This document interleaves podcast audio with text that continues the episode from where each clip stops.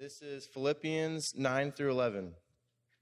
And this I pray, that your love may abound still more and more, and in knowledge and in all discernment, and that you may approve the things that are excellent, that you may be sincere with the offense up to the day of Christ, be filled with fruits of righteousness which are from Jesus Christ, to the Lord, glory and praise of God. So we are walking through, um, we are going on with the book of Philippians. We're on Philippians 1 9 through 11. And this is part of Paul's prayer, and this is his prayer for maturity for the church in Philippi.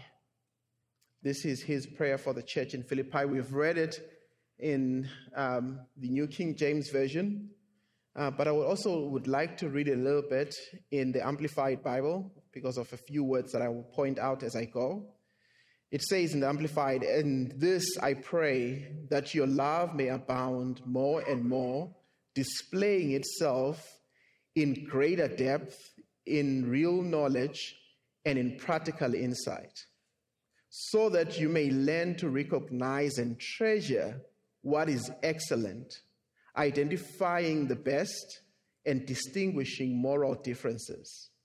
And you may and you may be pure and blameless until the day of Christ, actually living lives that lead others away from sin, filled with the fruit of righteousness which comes through Christ Jesus to the glory and praise of God, so that his glory may be both revealed and recognized. Amen. This is what the apostle writes to the church here. And he is speaking about maturity, what maturity looks like, the components of a mature Christian. And one of the components we are going to look at today is the component of love. We are called as a church to live in love that is discerning, in discerning love. And I've purposely put that discerning with this love because I think it's a word that fits more on what Paul is talking about here.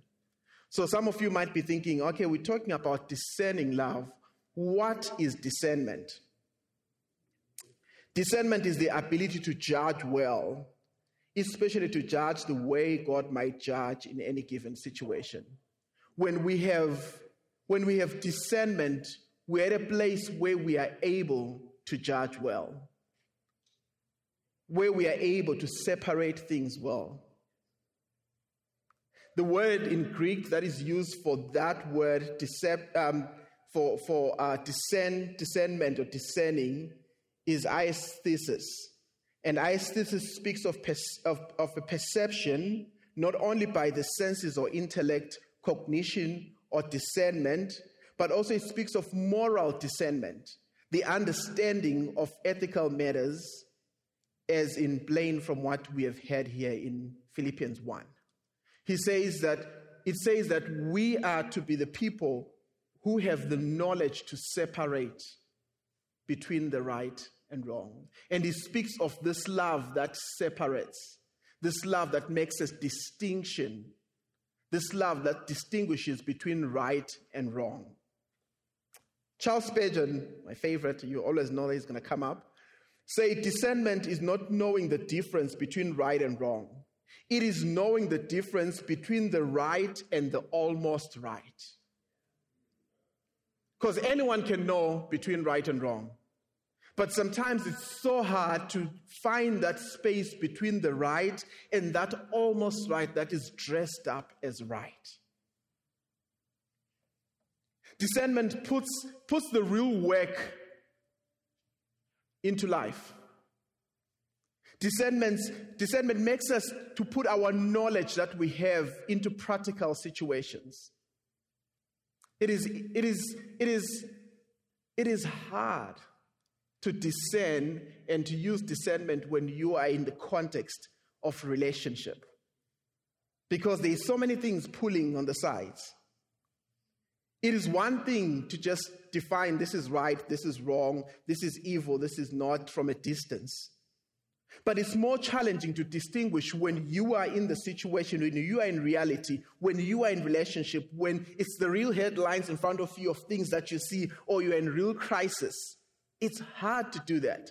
But it's something that we practice before we get to crisis. When we practice it before we get to, pri- to crisis, by the time we get to crisis, we know what we are to do. The problem with us believers is only we want to use discernment when we're in crisis.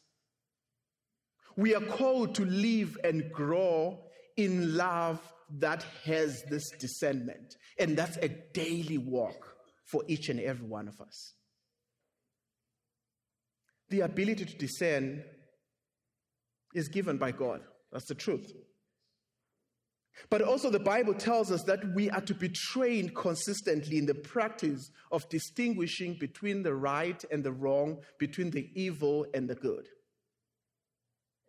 Where do I get that? Hebrews 5:14. He says, "But solid food is for the mature, for those who have their powers of discernment trained by constant practice to distinguish between good and evil." It's something that we practice, that we get trained into, that we become because we continue to exercise that discernment. Paul here in Philippians, he says, My prayer is that your love may abound more and more with knowledge and all discernment. Most of the times we think that love leads, we usually think that we knowledge leads love. But in this case here, Paul turns around and he says, when we are in the love of Christ, the response of the love of Christ is the right knowledge. The Philippians, we hear as we read further in the story, we hear that the Philippians were the, one of the most loving churches to Paul. They gave gifts, they followed up, they were there for him. They were the, one of the most loving church, churches to Paul. But yet, Paul still says to them that he prays that their love would abound more and more. And I want to encourage you, Broadway, today. You are a loving church. But I want to encourage you that your love should abound more and more. Do not stop here you have not reached the ceiling of the love of God. We are called day by day to grow more and more in the love of God, in this agape love of God. We are called discerning love. That's the scripture that we read. Our growing in love has to be anchored and focused in God's truth. When we are to grow in love, we just don't grow in love. We grow anchored in the truth of what God's word says. Our love is based and, and receives its life and fuel and passion from what God's word says. Amen? So we are anchored in that. In, in the century that we live in, it's very easy to be distracted. There's so many things that can distract us from being at a place where we are living readily, readily, having looked at what this says. There's so many things that can distract us from that. There's Twitter, there's everything, man.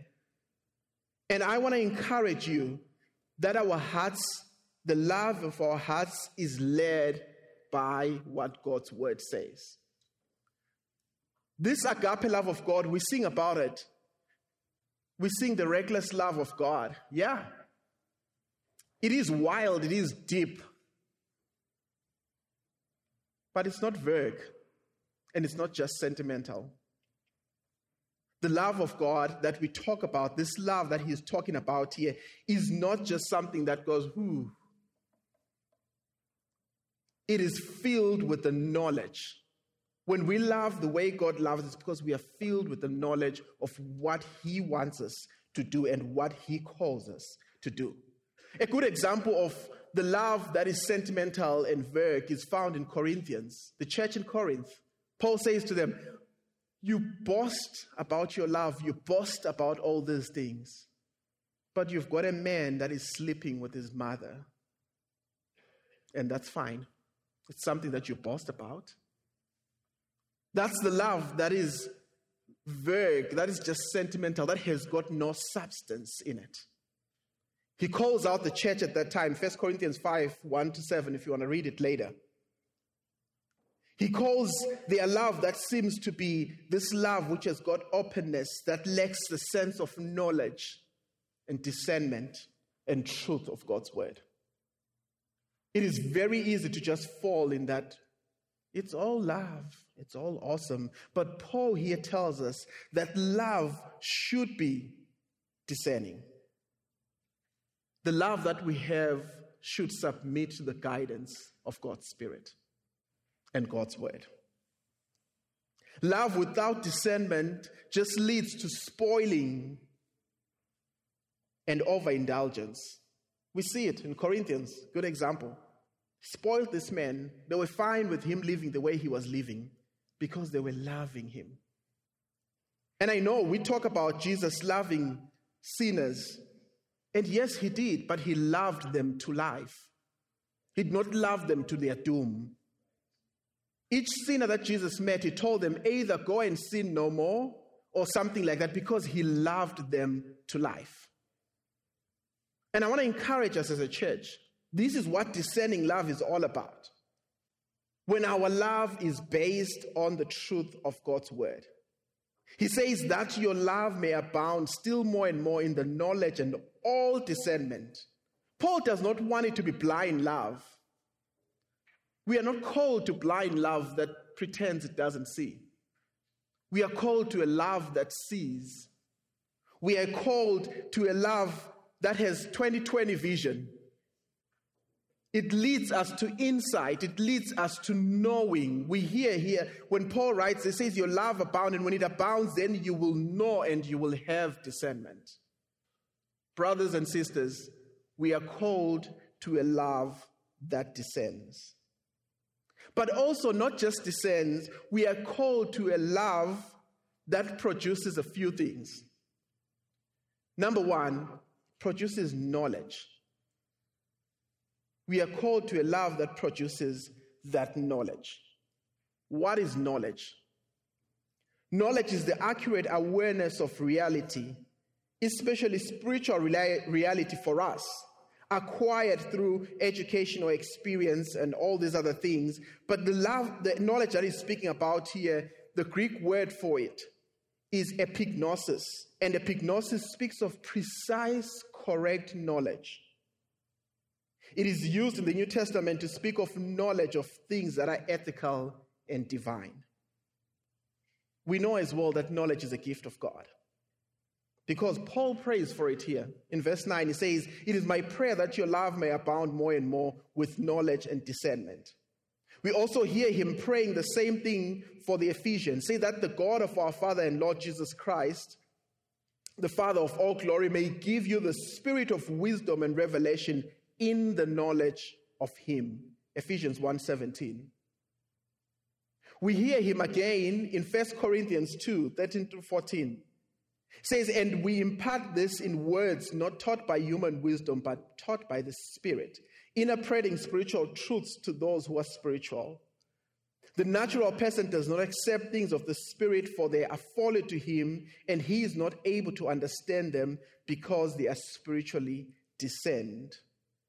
The knowledge that he's speaking about is spiritual discernment that we would know but also, in that knowledge being a gift, we realize that there is toil as well that is involved in us in growing in that knowledge. We find ourselves, Paul says to Timothy, study to find yourself approved. There is work, we've got a part that we need to play in it.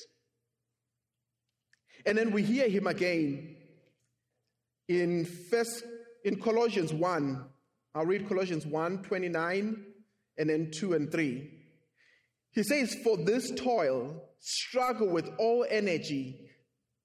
Sorry, for this toil, struggling with all his energy, that he powerfully works within me. For I want you to know how great a struggle I've had for you uh, and with those who are in uh, Laodicea, and for all who have seen me face to face, that their hearts may be encouraged, be knit together in love rich with all riches of full assurance and understanding and knowledge of God's mystery, which is in Christ, in whom is hidden all treasure of wisdom and knowledge. The knowledge that he's talking about is the knowledge that is found in Christ. And we find this knowledge in different ways. It could be by submitting to teaching, it could be by studying God's word. We need to be people who fall in love with reading and understanding and knowing the love letter that is written to us. When we read this and understand it and know it, then we, then, that is only then that we get the true knowledge, the true right knowledge of what Paul is talking about here. Another thing that discerning love does for us is that it produces integrity in us. And we hear that as Paul says, so that you may prove what is excellent and so be pure and blameless to the day of Christ. Philippians 1:10. He speaks of integrity. This word in the Greek culture that Paul is speaking about was associated with purifying metals. It was associated as well with most probably looking some things through the sun so to see if they are pure. So they knew exactly what it meant. And that, that is how they looked at something to see if it's authentic. They would put it through the sun to see if it's authentic. And this is what Paul is speaking about to here, to us here. That we are to be people who are authentic. What is that integrity that he's speaking about? Integrity speaks of a pure, unmixed, and without alloy. Those whose lives are exactly as they appear to be. It's easy to appear to be when we are not. It's the easy route. But this love that we are called into is love that produces integrity in us, that leads us to the fruitful lives for God's glory. We can only be fruitful when we are sure and we are true to what we are called to be and to who we are. And he says that we may be sincere and without offense. How do we, how do we get this love? Let's go a little bit on, on that. We get this love by abiding in him. He says, when we stay in him, then we'll be able to produce these fruits of integrity and all these other things that he speaks about. Remember in the book of John, what does he say? He says, Abide in me and I in you, as the branch cannot bear fruit itself unless it abides in the vine. Neither can you unless you abide in me. And then he says, I am the vine, you are the branches. He who abides in me and I in him brings forth much fruit. For without me, you can do nothing. If anyone does not abide in me, he is cast out in a branch and withered and gathered them and thrown into the fire that they will be burnt. And he's speaking about the fruit comes from abiding in him. This fruit that we spoke about, the fruit of, of integrity that we spoke about earlier, and the fruit and the fruit as well of knowledge that we spoke about earlier, all these things come from abiding in Christ. And I want to encourage us, Broadway, as we love each other, as we grow in that love, that we grow in abiding in Him. So, discerning love in a way helps us. It helps us to avoid immature impulses that we have. We have impulses to do things. We are set to do things a certain way that we've always done them. But this discerning love helps us to avoid those difficult situations. It's difficult and confusing when you're confronted with emotional pleas about this and that. But before we make an impulsive decision, we go back to this love that is discerning, that has been given us. This love that is, that is anchored by knowledge of God's word, that is anchored by knowing Him and knowing the power of His resurrection. Another thing to think about is that love and discernment, discernment and love, you might call it, they are rarely said together. They are rarely put together. Usually we think of love as a separate thing from discernment. But the, the problem with that is that wisdom, which is what we seek, is hidden in the marriage of love and discernment. When we love and we discern well, then we walk in wisdom. And we are called over and over again to be wise. The Bible tells us, be wise even to the outsiders. Be wise as you live in the world. Be wise. There's a lot of be wise. That wisdom that we are called to is found in connecting the love of God and discernment, knowing what's the right thing to do. For us to produce all the fruits of the Spirit, or for us to be patient, to be courageous, to be humble, and do all these things, it comes when these two meet, especially in the days that we live today. We need love that is connected with discernment.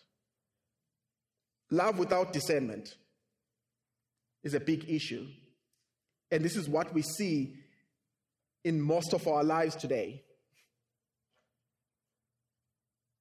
Love without discernment looks at a situation and thinks about it and interprets it on what will others say about this? What will they think about this? It's more concerned about what others will think or what others would say. It's based on what others would want, it's not based on what God wants. I would define this love as a love that is capitulating, it's shallow, it's superficial, it's dishonest because it's not telling the truth. Love rejoices in the truth, love rejoices in honesty. And so we need to be people who are full of love and full of this kind uh, of love that has truth, that is honest. This love that is that, lacks discernment as well I would say it's a love that has a kind of an allergy to hard questions, and it's got a sweet tooth for approval of others. And I want to encourage us as a church that we need to have the love that is not worried about the approval of others. Paul tells us here that that discernment and that will bring glory to God, but also to the day of judgment before God. But as I have said that, some people will think now, oh, yeah, I have discernment, so I'm in the right place. But I want you to realize Paul does not just say, yeah, great, have discernment. Paul puts together discernment and love, and he calls for love to abound even more. He doesn't call for discernment to abound even more, he calls for love to abound even more. And when we have when we have discernment that does not have love, we end up being people who are interested in the investigation or in the information or in, in these things that represent people but are not people. We become more interested and more focused and fascinated with information than being focused and fascinated with God's people. When we are walking in discernment without love, we know the knowledge, we know what's right and what's wrong, but we lack the ingredient of putting those two together and walking in wisdom. So there is danger in walking in extravagant love without discernment. There is danger in walking in discernment without love. So I want you to hear me, Broadway. I'm not saying that, yes, we should just have discernment and have no love. That's a big mistake. That's what the Pharisees had. That's what the Sadducees had.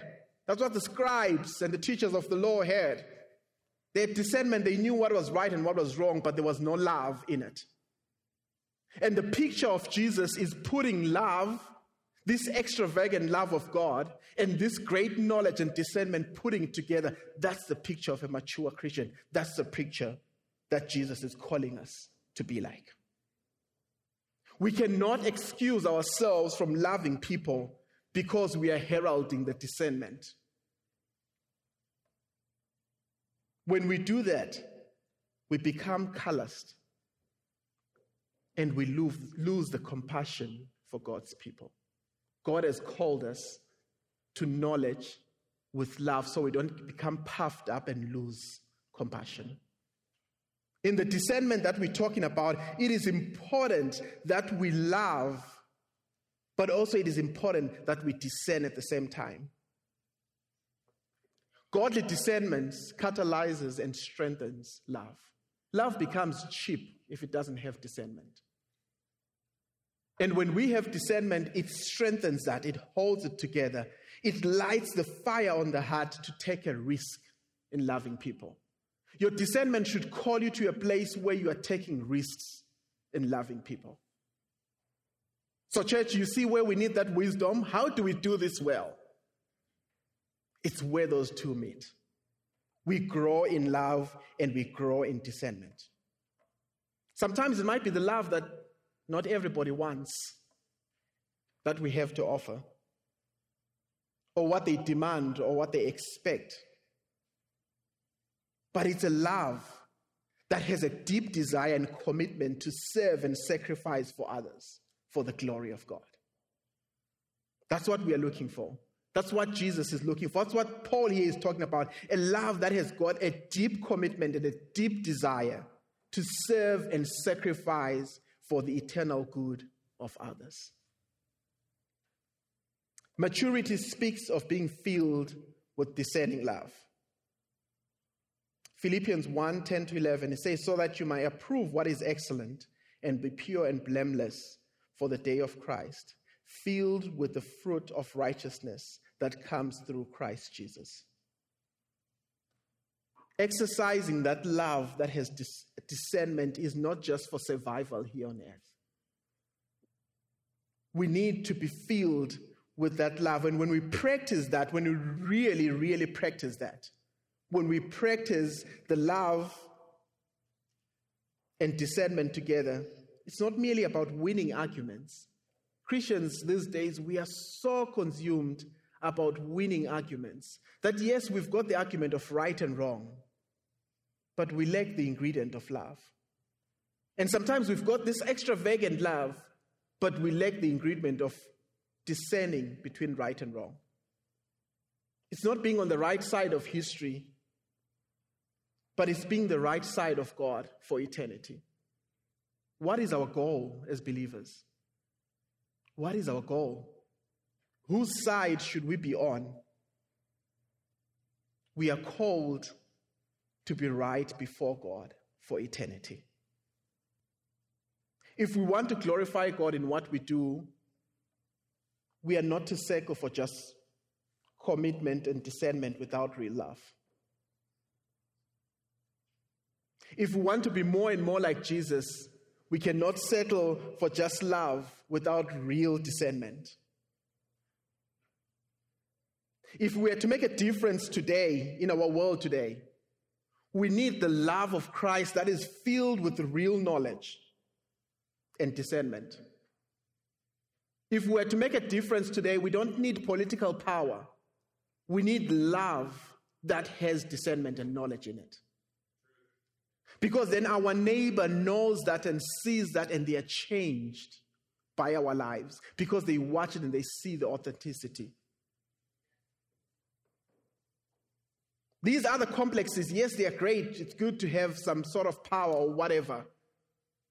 But with that, without the love that has got discernment and knowledge, it is waste of time. We affect the people that we meet daily. And so if we are not showing authenticity, no matter how much, no matter how much we know, it's not going to affect the people that we meet daily. No matter how much we know what is right and wrong, and we point it out every time, if we don't love those people, we don't have compassion for them, we don't have, we don't have anything, we've got squat. My prayer for us today as we go Broadway is that God help us to grow not only in discernment, but that we'll grow in love, that we'll grow in knowledge, knowledge of Him. When we put those things together, we've got a mature believer. A mature believer is one who loves extravagantly, is one who has knowledge of God's word, and is one who discerns the will of God and is able to follow it. That's a mature believer.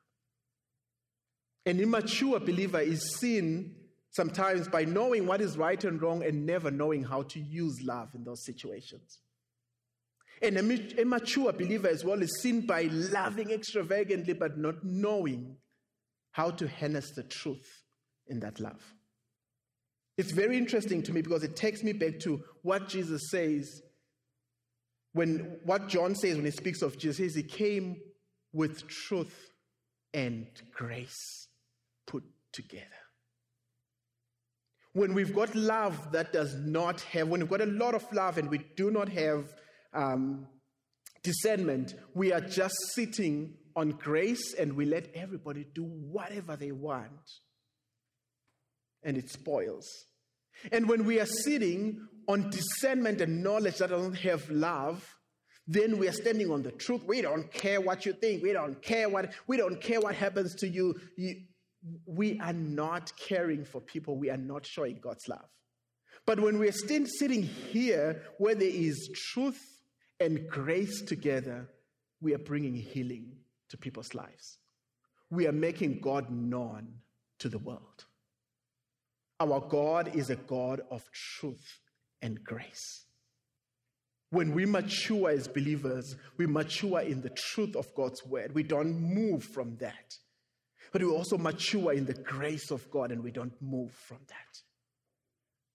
My prayer for us today, as I close, the worship team can come forward, is that Lord grant us and help us to grow in discerning love. Help us to grow in truth that is mixed with grace. Jesus came. The, the, that scripture in John, it says, Moses gave the law, but Jesus came, came to be with in grace and truth. Broadway, it's not just grace. Broadway, it's not just truth. It's grace and truth put together. That's a mark of a mature believer, the one who knows how to love and to discern well. May God bless you this week.